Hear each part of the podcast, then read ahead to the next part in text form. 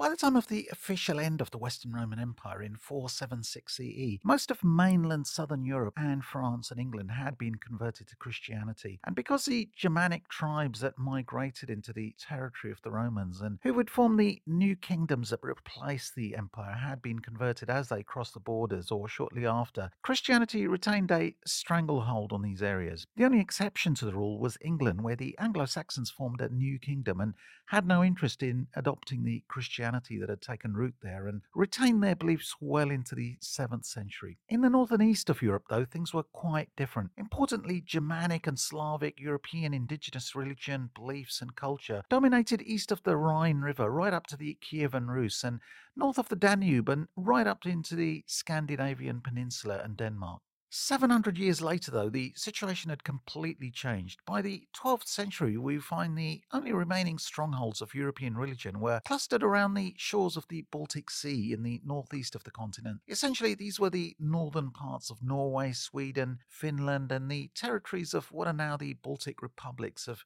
Estonia, Latvia, and Lithuania, and westwards through Prussia and what is now North Poland, or Pomerania as it's called, and the northwest of what is now modern Germany. So, what happened between 476 CE and the 12th century, and when was Northern Europe converted? And how were these last pockets of resistance in the Baltic region eventually eliminated by uh, an advance in Christianity? Well, there had been active measures by the Catholic Church and the Franks after the end of the Roman Empire to pushed the religious border further and further east. But the 12th century was the definitive beginning of major Christian European attempts to destroy what was left of these last pagan strongholds, abolish pagan belief, and force this population into Christianity in military actions which became known as the Northern Crusades. This imposition of an alien religion on the Baltic population would not be an easy task, as these people had no interest in renouncing their practices and culture, and therefore these crusades lasted almost 300 years. And Lithuania would have the privilege, if you like, of actually being the last European country to accept Christianity, and that was as late as the 14th century. And in fact, even this wasn't quite the end of non Christian Europe, as some of the Sami people in what is Lapland, in current day Finland, for example, were still non Christian right up till the middle of the 18th century, when determined efforts by Norwegian and Swedish Christians were made to stamp out their beliefs. So, this video is really a precursor for future and much more detailed videos on aspects of the Northern Crusades. But in this video, I'm hoping to really just give a, a very quick background as to what was happening before the 12th century around that time, and also a very quick overlook through the Crusades themselves and their aftermath. So, why were these Baltic regions the last to fall to Christianity? Well, let's take a, a, step back. Christianity, 300 years after Christ, was still only a minority religion. It's estimated only 5 to 10% of the population of the Roman Empire might have been Christian at that time. But once Constantine became emperor and the religion received official sanction and promotion and unlimited finance to build churches and cathedrals, it began spreading more rapidly.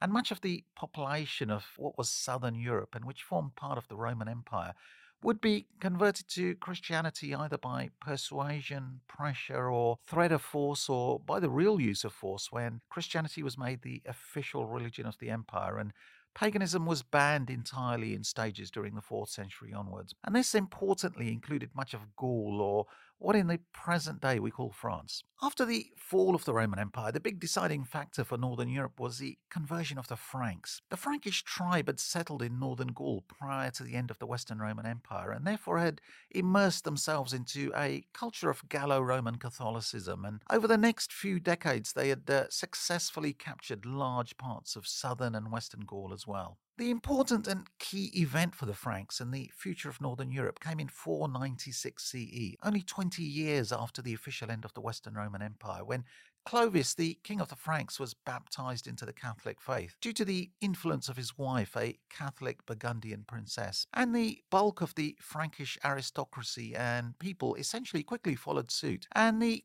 couple of centuries following Clovis, what's called the Merovingian period, allowed for a general consolidation of Frankish Catholic rule over much of France. And France would essentially now become the launching pad and springboard for the conversion of Northern Europe. And this was especially so during the Carolingian period, with a, a new ruling dynasty kicking off in 751 CE. Charlemagne, the son of Pepin the Short, the first Carolingian ruler, consolidated and strengthened Frankish control over existing territory and, importantly, began aggressively promoting Christianity in newly captured non Christian territory to the east and north during the late 8th and early 9th centuries. Now, this expansion into territory that is now modern day Germany wasn't easy and there was protracted conflict with the people there, resulting in what were called the Saxon Wars, where the Frankish armies advanced into provinces like modern day Saxony. The Franks, all powerful at this stage, had a, a lot of religious zeal by this time and therefore began to coerce the people in these areas to convert to Christianity. They would destroy the famous German pagan centre of worship at Irminsul in 772 CE. And in fact, Charlemagne ordered all existing pagan sites to be destroyed wherever they were found. But the German Saxons had no wish to convert and put up a, a, stiff resistance despite their sacred groves and temples being razed to the ground in the wars against the Franks. Ten years later, in 782 CE, the refusal of the pagans to convert and submit to Frankish rule resulted in what was called the Massacre of Verden, where around four and a half thousand Saxon warriors were put to death. The Franks eventually proved too powerful and organised, and shortly after this, in 785 CE, Charlemagne issued his famous threat to the now defeated Saxons to convert to Christianity or face the consequences. And in this declaration, called the Capitulation of Parts of Saxony, he ordered that, quote, if any one of the race of the Saxons hereafter concealed among them shall have wished to hide himself unbaptized, and shall have scorned to come to baptism, and shall have wished to remain a pagan, let him be punished by death, unquote. Overwhelmed by the Frankish armies, the German Saxons were fully defeated and converted by 804 CE. And during this time, other pagan German areas like Bohemia, Thuringia, Bavaria, and Carinthia, and areas close to the Balkans were also annexed, and the people converted under duress. The Franks had also advanced in the south against the powerful pagan nation of the Avars who had settled in the Hungarian plains in the Trans Danube area. By the year 796, the Avars had also been defeated by Charlemagne and, having been pacified, were now being converted as well. So these Frankish advances meant Charlemagne, by the end of his reign, had taken control right up to the River Elbe to the northeast, as well as up to the Hungarian plains to the southeast. And these Frankish campaigns against their immediate pagan neighbours essentially began the momentum that would continue on for several hundred years. These people, after they had been converted, would uh, a generation or two later then pile on pressure on other pagan neighbours to convert. So Christianity could be said to have spread during this period, essentially using a, a domino effect. So let's take a look at how these dominoes fell. To the north of the Franks, Denmark would officially convert to Christianity in 958 CE, with the Danish king Harald Bluetooth banning pagan worship and ordering the forced baptism of all of his subjects. And just a few years later, and to the east, Poland could be said to have converted in 966 when the Polish monarch Mieszko I was baptized, although the process of converting the population took many decades. And as elsewhere, there was a, a strong reaction and rebellion during the 1030s, what was called the pagan reaction. The pagan reaction was a, a widespread counter to the imposition of this foreign Christian belief, although this didn't stop the newly Christian authorities from forcing the new belief on the population. Just before the end of the millennium, Prince Vladimir of the Kievan Rus converted and declared the Rus to be officially Christian. And soon after this, in the year 995, Olaf Tryggvason became King of Norway and aggressively promoted Christianity at the expense of the local beliefs. Tryggvason invariably used force to stimulate conversion to Christianity and was known to use execution and torture against those who didn't comply with his orders. At around the same time, Sweden had its first Christian king, Olaf Skotkonung, but again there were violent clashes between pagans and Christians who were trying to prevent pagan practices, particularly in ending pagan worship at their holy places and sacred groves. So, what this meant was that by the start of the new millennium, the only Europeans still holding out, staying resolutely non Christian and, and practicing their own indigenous beliefs, despite the attempts of various Christian missionaries over the previous several hundred years, were the Slavic people inhabiting the peripheries of the Baltic Sea. And as you can see on the map, this entire area was now completely encircled by Christian states. So, who were these non Christian Europeans of the 11th and 12th centuries? Well, let's take a quick look at the people of the southern Baltic area closest to the Frankish Empire and consequently most in danger. These people were the Wends who populated the area which now comes under the German states of Schleswig Holstein and Mecklenburg.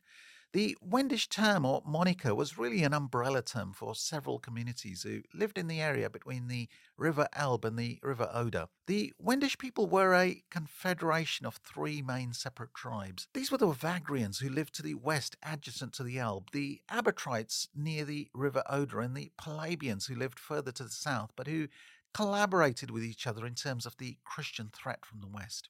One of the main deities of the Wends, as recorded by the 11th century chronicler Adam of Bremen, and who they showed great attachment to, was a, a god called Redigost. They also had a very important and famous temple to another important god as well, situated in the town of Arkona on the island of Rugia, which was just off the German coast, and this drew many people from great distances apparently. The temple was dedicated to the god Swentewit, who was the god of abundance and war. The Great Temple, unfortunately, was entirely destroyed by crusaders during the Wendish Crusade, just like the other various temples, sacred groves, and holy sites, so there's nothing left to see there at the site, unfortunately. The Wends were apparently an enterprising people who frequently raided their Christian tormentors to the west, namely the Saxons and the Danes. They certainly weren't scared of the Christian powers and uh, would put up stiff resistance when the Christian onslaught began in 1147 CE. Christian sources generally paint these pagans as uncivilized and barbaric, but in many ways the Wends were substantially more sophisticated and cultured than their Christian neighbours to the west in culture, trade, and warfare, and some of their practices and beliefs must have surprised and confused the many Christian missionaries and monks who were travelling into the area to try and convert them. In contrast to the Wends, the Christian monks lived under authoritarian monarchies and in a feudal system where there was no middle class and where the serfs, the vast bulk of the people, had no say in issues affecting them and were practically slaves. But in contrast, in Wendish communities, women, unusually for that time, had the same rights as men. The Wends also had no monarchy and did not believe in the feudal system. Instead, they had a, a rough and ready form of democracy, which seemed to weld the various groups together and where each community had a, a council of elders, and this included both men and women. However, this form of democracy in an age of violence may have done them harm as they were frequently disunited because of differing opinions, while the Christians were invariably led by a, a duke or a king who faced no such division and who had complete authority and command. The Wendish people also refused to exploit natural resources as the Christians did, leaving much ground untamed, saying the, they believed in the natural sanctity of the land and that who were they to change it? They engaged in trade, though, exchanging furs and other manufactured goods for cloth, etc., but they had no great fascination with gold and silver like the Christians. They were known for their high quality metalwork as well. They were also known to show great hospitality, but uh, as to be expected, this wasn't extended to missionaries and monks who they knew were coming to alter or destroy their culture. The pagan towns themselves were quite prosperous. We have, for example, a, a 10th century Arabic writer called Ibrahim ibn Jaqub who described the pagan city of Volin on the mouth of the Oder River as extremely well laid out with a well designed harbour. The city had wooden houses and streets laid out in a, a grid pattern, with each square in the grid containing four buildings exactly, which was surrounded by well made ramparts and fortifications. Adam of Bremen in the 11th century describes this pagan metropolis as, quote, one of the greatest of all cities of Europe, unquote, which was, quote, crammed with the goods of all the people of the north, unquote. The town was pretty cosmopolitan as well, with people from all places there for trade. Archaeologists digging up the old ruins have uncovered all sorts of trades that were going on in the town, including smithing, smelting, textile manufacture, shipbuilding, leatherwork, and many other activities. And of course, there were Slavic temples to their gods in the town, which were constructed in magnificent fashion. So, when did the Baltic people begin to come under aggressive Christian pressure and missionary efforts as sanctioned by the Catholic Church? And what led to this pressure? Well, the first intrusions into these areas came as early as the 9th century, with the Saxons to their immediate west having been defeated by the Franks and subsequently converted. Missionaries, including many from the converted Saxons themselves, now found that they could travel further east, trekking into the Baltic coastal areas much more easily. And this travel was made even easier when the Polish king converted. Now, these various Baltic communities and nations were fiercely protective of their culture and didn't like Christians being contemptuous of their beliefs, as many of these overconfident Christian monks and bishops who trekked into these areas found to their cost. Saint Adalbert of Prague, for example, was killed by the Prussian locals in 997 CE for criticizing the local beliefs.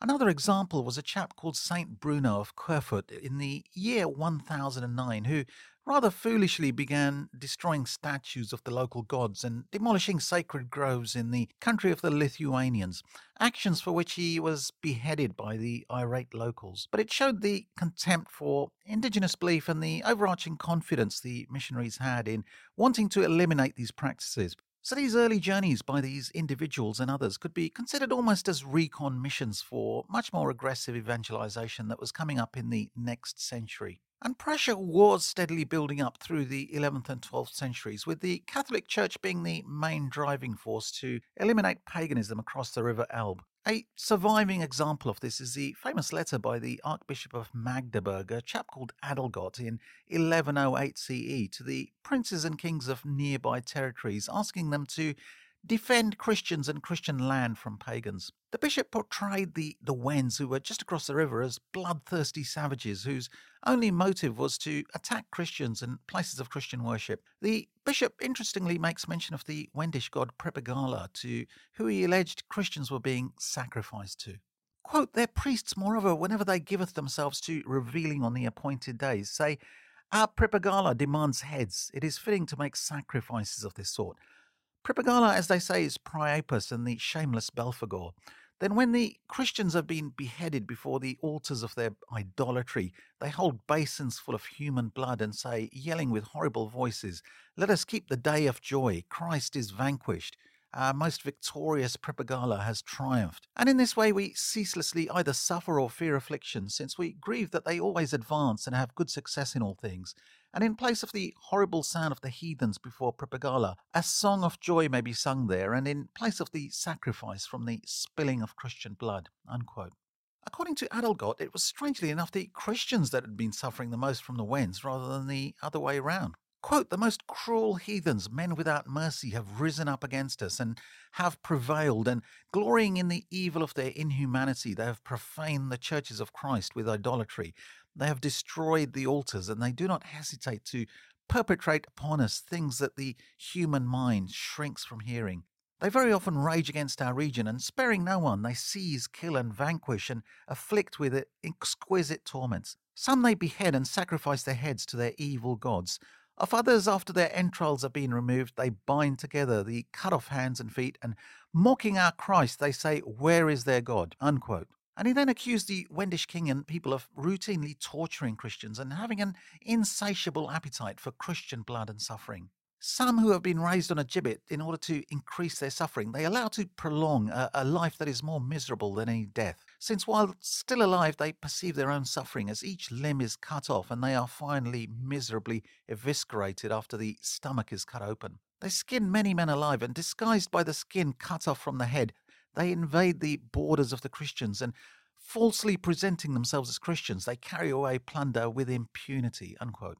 Whether any of this human sacrifice just across the river was true was another thing, although you could probably understand some reaction judging by the treatment the Wends were getting from Christian slave traders searching for pagan men and women and children to sell in the slave markets of Christendom. They were seen as fair game, not being Christians, and therefore outside civilization to all intents and purposes.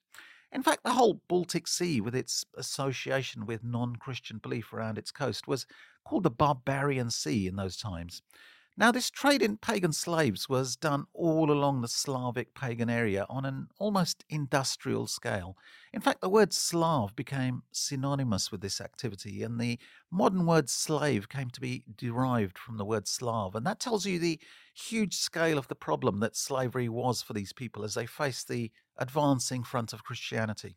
And as you can see, what this meant was that the Wendish people, who were just on the opposite side of the River Elbe to Frankish territory, and therefore geographically the closest of the pagan communities, took the main brunt of the aggression. And by 1147 CE, they'd lost a, a sizable amount of territory.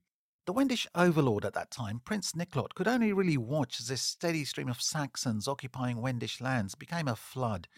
And to compound these problems, two local potentates of that area, Count Adolf II and Henry of Badewide, also took advantage and, and seized several Wendish towns around this time. Now, Prince Niklot had to do something, and he launched a preemptive raid of sorts into Christian territory. This however, only gave more excuse to the Christians to wage war against the Wends, and when the time came, this raid by the Wends would come in handy as, a, as an excuse for the declaration of a general crusade against all non Christians across the Elbe River. In fact, Bernard of uh, Clairvaux, who famously arrived in Germany around this time, campaigning for a, a crusade against the Muslims in the Middle East, would make full use of this attack by Prince Niklot to encourage crusading against the Wends for those who couldn't travel as far as the Middle East. Those people, he said, could earn the same merit by attacking the pagan Wends. Of the Baltic communities, the Pomeranian people to the immediate east of the Wends were the first to fall, converting just before the Northern Crusades kicked off in earnest. The Pomeranians were under threat of a, a, savage invasion by the Christian Poles and consented to convert in the year 1124 to ward that invasion off, although it would naturally take a, a fair amount of time for the rural population to follow suit and abandon their former beliefs. What this meant was that the Wendish people who lived immediately to their west were now surrounded on all four sides by Christian powers looking to stamp out paganism and were therefore easily the most vulnerable of the non Christian communities. All that was needed now to trigger off a full scale invasion and a, a, land grab of Wendish territory was official sanction from the Catholic Church. And that official sanction came in the middle of the 12th century when the Second Crusade was being organized against Islam, and which provided the major organized impetus and drive to attack and convert the Wends and the Baltic people at the same time. The Baltic area had escaped the attention of the Christian powers when the First Crusade had been organized in 1096 CE, the focus had been entirely on recapturing Jerusalem from Islam. But the Second Crusade, around 50 years after the First Crusade, proved very different. The Second Crusade was triggered by the fall of the city of Edessa on the 26th of December 1144 CE. Edessa was the capital of one of the new Crusader states that had developed after the First Crusade, and therefore its fall caused a, a major sensation in Europe. Shortly after the city's fall, ambassadors and messengers from the other three still surviving Crusader states arrived in Europe with pleas to the Pope and the various Christian powers to organize another war against the Seljuk Turks, who were the premier power in the Middle East. The Pope at this time, Eugenius III, on hearing the news, would issue a papal bull on the 1st of December 1145. This papal bull, titled Quantum Predecessores, called for a, a new crusade against the Muslims. It started off by pointing out how previous generations had sacrificed so much to capture Jerusalem.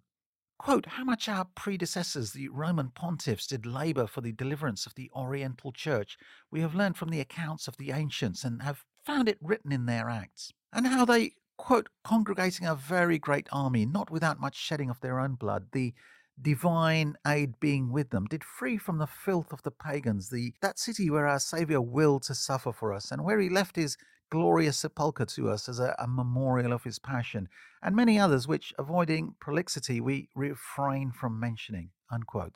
And he went on to talk of the city's Christian past and the need to take it back from the Muslims. Quote, but now our sins and those of the people themselves requiring it, a thing which we cannot relate without great grief and wailing. The city of Edessa, which in our tongue is called Rahais, which also, as is said, once when the whole land in the east was held by the pagans, alone by herself served God under the power of the Christians, has been taken and many of the castles of the Christians occupied by them, meaning the Muslims. Unquote. The Pope, firm in his belief that a crusade was required, would reissue the bull in March 1146 CE, and he would remind King Louis VII and the French aristocracy in general who he was primarily aiming at of the achievements of the First Crusade. And in this declaration, the Pope offered remission of all sins for anyone willing to fight, as well as protection for their family and property and possessions. And anyone who died crusading was promised full absolution, pretty much like the First Crusade. The chap he chose to preach and promote the crusade was Bernard of Clairvaux, or rather Saint Bernard, as he would later become. Bernard, who we mentioned earlier, would find there was a, a, lot of enthusiasm in France and places like southern Germany, and he managed to recruit around 25,000 crusaders from these areas. But he didn't find the same enthusiasm in Spain. The Spanish were busy fighting amongst themselves and the Muslims already.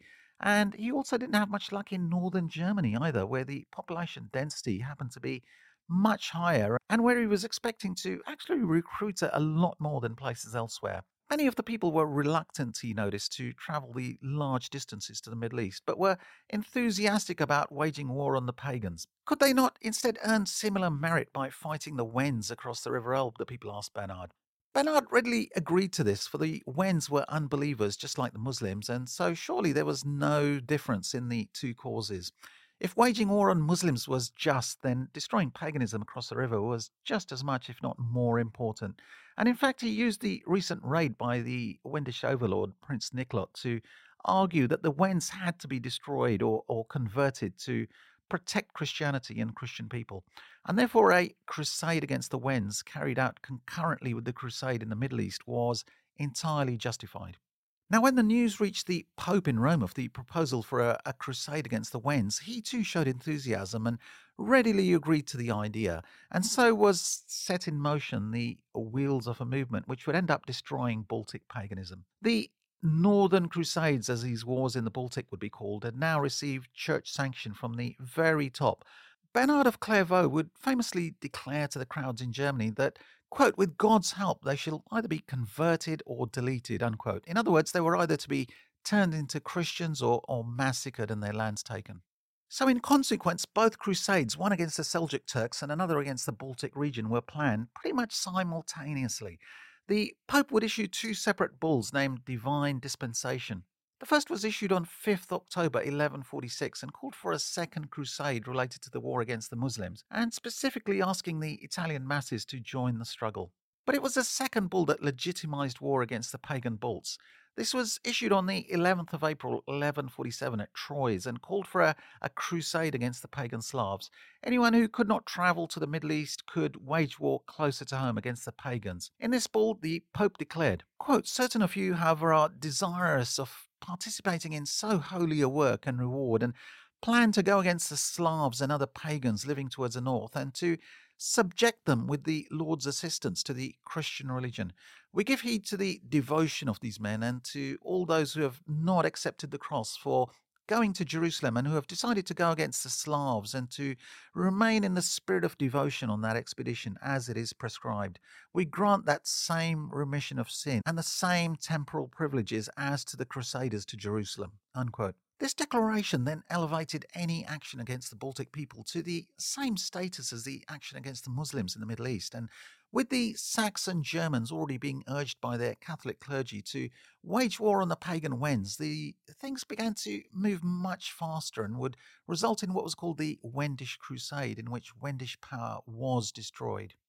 After the defeat and forced conversion of the Wends, the focus would move further eastwards pretty quickly into Prussia, Latvia, Estonia, and Lithuania. And further encouragement would be made by Pope Alexander III 25 years later and reinforced by his papal bull of 1171 CE, addressed to the people and kings of Denmark, Norway, and Sweden, this time calling on them essentially for a, a crusade against the Estonians, challenging them to suppress the pagans there because of their resistance they were showing to Christianity. He reminded them how the Germans were already punishing the Latvian pagans during the Livonian Crusade that was already taking place. Quote, we are deeply distressed and greatly worried when we hear that the savage Estonians and other pagans in those parts rise and fight God's faithful and those who labour for the Christian faith and fight the virtue of the Christian name. To gird yourself armed with celestial weapons and the strength of apostolic exhortations, to defend the truth of the Christian faith bravely and to expand the Christian faith forcefully. The second and most important and interesting part of the bull was the annulment of any sins and crimes the man might have committed. Again, on offer was an indulgence on top of a promise of one year's remission of sin to anyone who would take up the sword. Anyone who was killed in the fight against the pagans would receive full indulgence. In other words, any sin they had committed would be wiped out in the presence of God. Quote, trusting God's mercy and merits of the apostles Peter and Paul, we thus concede to those forcefully and magnanimously fighting these often mentioned pagans one year's remission of sins for which they have made confession and received a penance, as we are accustomed to grant those who go to the Lord's sepulchre. To those who die in this fight, we grant remission of all their sins if they've received a penance. Unquote. In order to try and persuade more crusaders to try their hand against the pagans, the area where Estonia and Latvia now exist was renamed Terra Mariana or Land of the Virgin Mary. And this was to encourage crusaders to destroy the pagan nature of the communities there, for how could the Land of Mary possibly be allowed to remain pagan? Another tactic was to put the pagans in the same bracket as the Muslims by using the same terms for them. The Christians fighting the Balts called them Saracens, the, the term used for Arab Muslims, even though the Baltic people had nothing to do with the former. The use of the term was, in a sense, psychological to render the same fighting zeal that Crusaders had in the Middle East against the pagans. This term possibly went into currency in the year 1211 CE when the Holy Roman Emperor Otto IV called the pagans Saracens and described them as, quote, enemies of Christianity, unquote.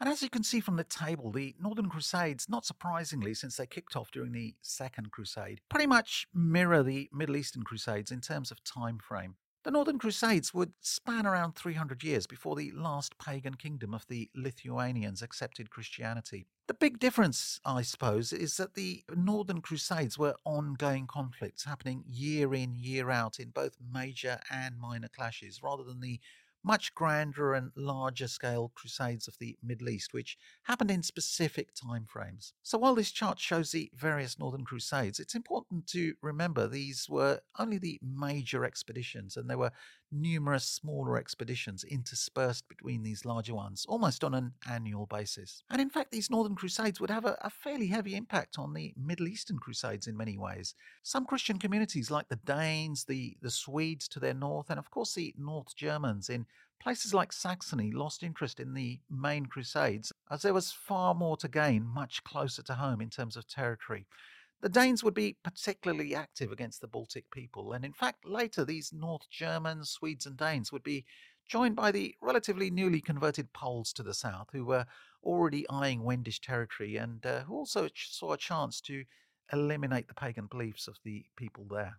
So there were major differences between the Northern Crusades and the much more well known Middle Eastern Crusades. Firstly and foremost, these crusades were unashamedly campaigns to eradicate paganism rather than push back Islam. In the Middle East, there was little effort made to convert the Muslims to Christianity. They were simply seen as the enemy that had to be defeated. In the Baltic, however, the pagans were seen as barbaric people who needed to be converted and saved from idolatry and superstition. The second difference was that there, there was no Christian holy site in danger in the Baltic area. In the Middle East, Jerusalem was under control of the Seljuk Turks, who had conquered much of Byzantine Christian territory. In fact, the Byzantines had specifically asked for military help in the aftermath of the Battle of Manzikert in 1071 CE, as Turkish Seljuk forces began approaching Constantinople itself. So the Crusades to the Middle East could be argued as defensive in nature to some extent, and, and an effort to retake Christian holy sites captured by Islamic states. But in the north of Europe, this was never the case. There was no deliberate occupation or advance by large pagan armies onto Christian soil from the Baltic region. And that neatly leads us on to the third difference, which was that these Northern Crusades were largely an excuse by the various Christian powers, i.e., the German kingdoms, the, the Danes, the Swedes, and the Russians, for conquest to capture new territories to colonize with their own people. Population in Western Europe and, in fact, the Middle East was increasing rapidly and would, in fact, continue to increase right up till the advent of the Black Death in 1346, 200 years later. In contrast, the Baltic Sea area was much more sparsely populated compared to the heavily populated centres of South and West Europe, and where the local population survived on subsistence farming and hunting. In these circumstances, and with land becoming more scarce, the Christian population felt they could rightly grab land from people who they felt were merely heathens. By the year 1000, many Saxons on the west side of the River Elbe, who had been Christians now for several generations, began to migrate and grab land and various towns and villages from the Wends, who were the closest pagan community. And this process only accelerated during the 11th to the middle of the 12th century. Much of the area around the Baltic coast, as well as places further south like Hungary, Slovenia, Slovakia, Poland, the, the Czech republics, which were formerly Slavic populations, in consequence would now have a heavy mix of German blood instead, as German people moved eastwards to take up land taken from the defeated and converted Slav inhabitants, who themselves became either serfs or essentially second class citizens with their land holdings taken over and possessed by German settlers instead. And you could compare this eastward movement and land grab to pretty much what happened in America, for instance, in the 19th century, with Europeans pushing back the American Indians ever westwards. In fact, the Germans have a term, Ostsiedlung, literally meaning east settling, for this mass migration and annexation of Slav territory. And it was the same further north where the Danes and Swedes began to annex territories in Lapland, Finland, and Estonia and elsewhere, becoming the new landowning class there. The Baltic Sea was an ideal channel for trade, and these areas were also rich in natural resources, fish stocks, and so forth. So, in fact, the, this area would later dominate trade, with the cities all along the Baltic shore joining what was called the Hanseatic League, one of the first trading organization blocks in Europe. In terms of terrain and local conditions as well, there was a big difference. Instead of the arid, desert, waterless conditions of Palestine that the other Crusaders had to deal with, in the Baltic area there was a, an equally harsh but very different situation with extreme cold, snow, and marshy land, and frequently forested areas where it was difficult for cavalry to negotiate and movement was difficult. The battles themselves were fought frequently on the icy wastes and frozen rivers and lakes of the area. In fact, the Crusaders preferred waging war during the winter as the frozen lakes and marshes, which turned rock solid in the, the cold, made travel much easier for their heavy war horses and carts and wagons. In summer, the marshy ground was entirely unsuitable for horses and made the issue of logistics much harder. One of the things that was common to the Northern Crusades and the Middle Eastern Crusades was the scale of brutality and ruthlessness during the conflict. The pagans knew a lot was at stake. It wasn't only their religion and way of life that the Crusaders would destroy, it would be their liberty as well. The pagans would effectively be reduced to slaves and, and second class citizens as the Germanic knights of the Teutonic Order and other German settlers to these lands became the new aristocracy and landowners. The Crusaders rarely took prisoners unless the pagans agreed to convert, mainly executing the pagan warriors they took prisoner, and villages were looted with women and children if lucky escaping into exile in Lithuania, but if not so lucky, taken as slaves to be sold off in the slave markets. So, mass killing, genocide, if you like, and enslavement were the order of the day as far as the Crusaders were concerned, and prisoners were rarely taken. Meanwhile, the pagans, if they caught crusaders, delighted in sacrificing them to their gods and then burning the bodies in revenge. A classic case of this is after the Battle of Krücken in uh, 1249 CE, when a, a large group of knights attacking pagan territories surrendered, but the enraged Natangian tribe whose land they were invading took full revenge. They massacred 54 of the knights, some being tortured or killed in religious ceremonies in temples in front of their gods, although they saved others who were later ransomed. A good description of the everyday kind of violence and brutality in war was written by Henry of Livonia. It concerned a mission by a, Christian force against the pagans of Estonia. Quote, then the army spread into all the roads and villages, killed many people in every spot, and followed the remainder into the adjoining provinces, captured from them their women and boys, and reassembled at the fort. On the following day and the third day, they went out and laid waste everything and burned what they found, and took horses and innumerable flocks. For the latter, there were 4,000 oxen and cows, not counting horses, other flocks and captives of whom there was no count. Many of the pagans, moreover, who escaped through flight to the forests and the ice of the sea, perished in the freezing cold. Unquote. And this kind of warfare would go on year after year in the freezing cold until the pagans were annihilated or the ones that were left capitulated and converted. Any prisoners who were taken didn't necessarily survive, as Henry described. Quote, they beheaded all the men whom they had brought along as prisoners in order to take vengeance upon those lying and unfaithful nations, meaning the pagans. They divided the spoils and together they praised him who is always blessed. Unquote. Another prominent example came in 1210 when the Crusaders tried to use pagan prisoners as a bargaining counter for the surrender of a fort. Henry of Livonia described the event. Quote, If you will renounce the worship of your false gods, said their leader Bethold, and will believe with us in the true God, we will return these captives alive to you. We will accept you in the charity of our brotherhood and will join you to us in the bonds of peace. The pagans would listen to nothing about God or the Christian name. They prepared themselves for war, and with their shouting, they jeered and mocked at the army. The Christians, however, having taken all the captives and slaughtered them, threw them into the moat and threatened to do the same to those who were in the fort. Unquote. Another tactic of the Christians was the use of captured pagan children. These children were taken as hostages from communities which had agreed not to war against the Crusaders. The bishops of these areas would then take boys from the pagan aristocratic families, sometimes batches up to 30 at a time, while other pagan children were taken from the slave markets set up in these areas. These children were then brought up as Christians and given a religious education, ordained as Catholic priests, and then sent back to work on converting their own people. These children, knowing the language of their people, were thought to be more effective at converting the locals. And we have one example mentioned in sources of a pagan boy in northern Estonia who was brought up as a Christian by the Bishop of Riga. And he was given the name of John, and later known as John of Werland, and uh, who was then sent back to convert his own people. Now, this was a, a dangerous activity, and you can understand the locals being irate at their own children being used against them.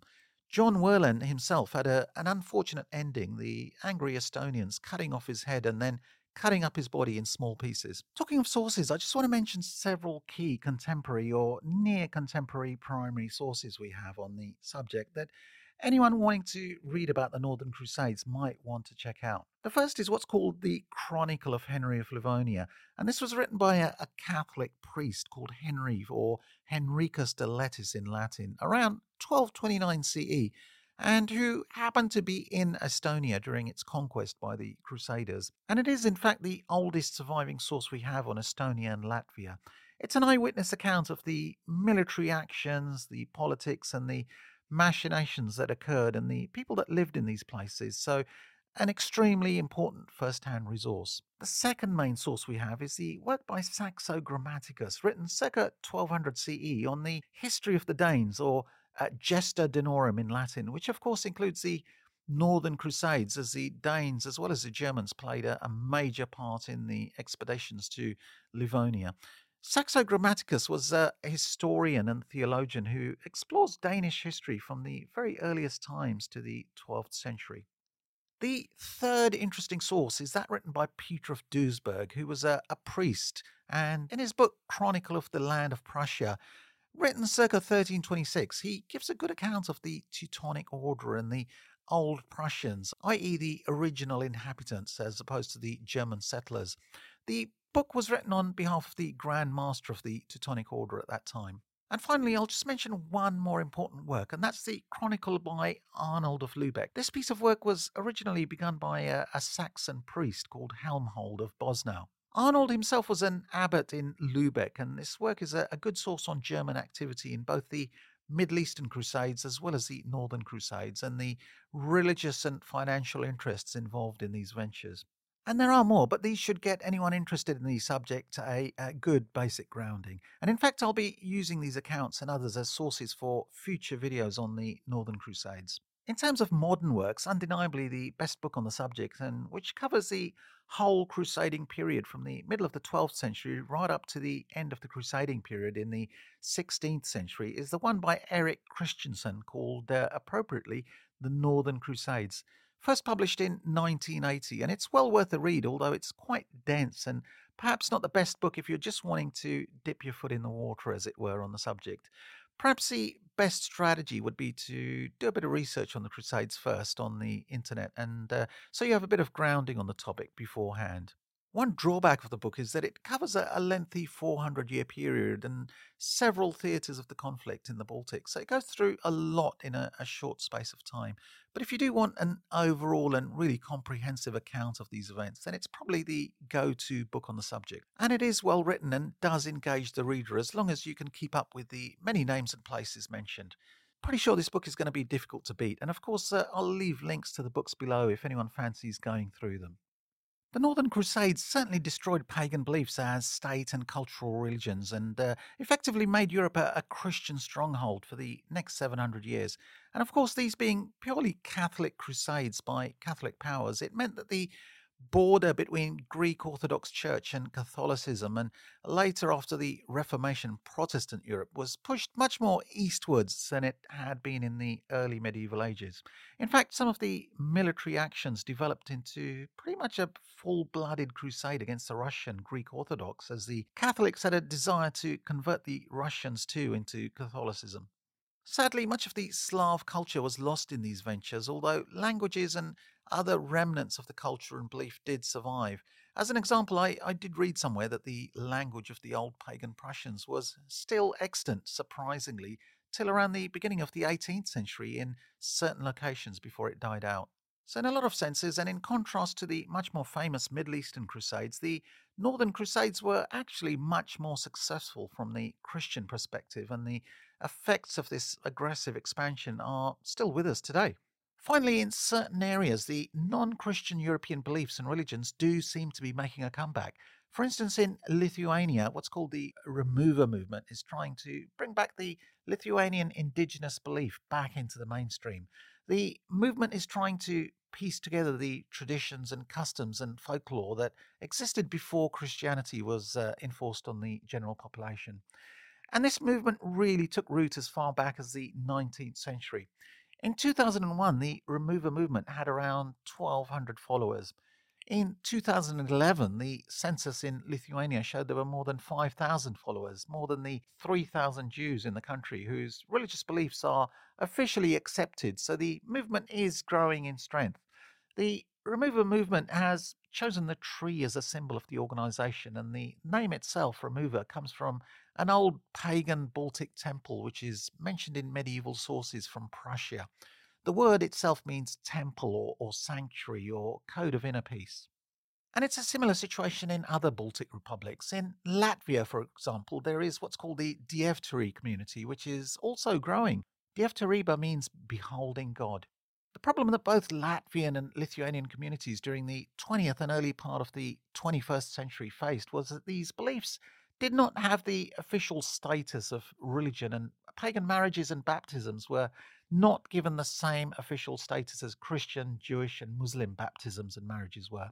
And to make matters worse, the Catholic hierarchy in these countries were actively blocking and organizing a, a, strong opposition to the recognition of pagan beliefs in the country, their way to acceptability, and their bid to gain official status. And this vigorous opposition to pagan beliefs was still active up to the present times amongst the local Catholic organizations and church. So in 2018, when Pope Francis visited the Baltic states, several of the pagan movements, including the Dievturī and Romuva communities, would protest against the Christians and the Catholic Church for preventing the recognition of their Baltic beliefs. And they sent an open letter to the Pope asking him to stop the Catholic authorities in their countries from being so obstructive. Quote, we sincerely hope that while you visit, you will urge the brothers and sisters of your religious beliefs to respect our own religious choice and cease impeding our efforts to achieve national recognition of the ancient Baltic faith. Unquote. They also wanted the usage of the term pagan to be discontinued by Christians, as the term was, quote, loaded with centuries of prejudice and persecution, unquote. So let's hope the Catholic authorities uh, relent in their opposition and allow these original Baltic beliefs to flourish. Anyway, I hope this video acted as a, a primer for the subject, and if you like this video,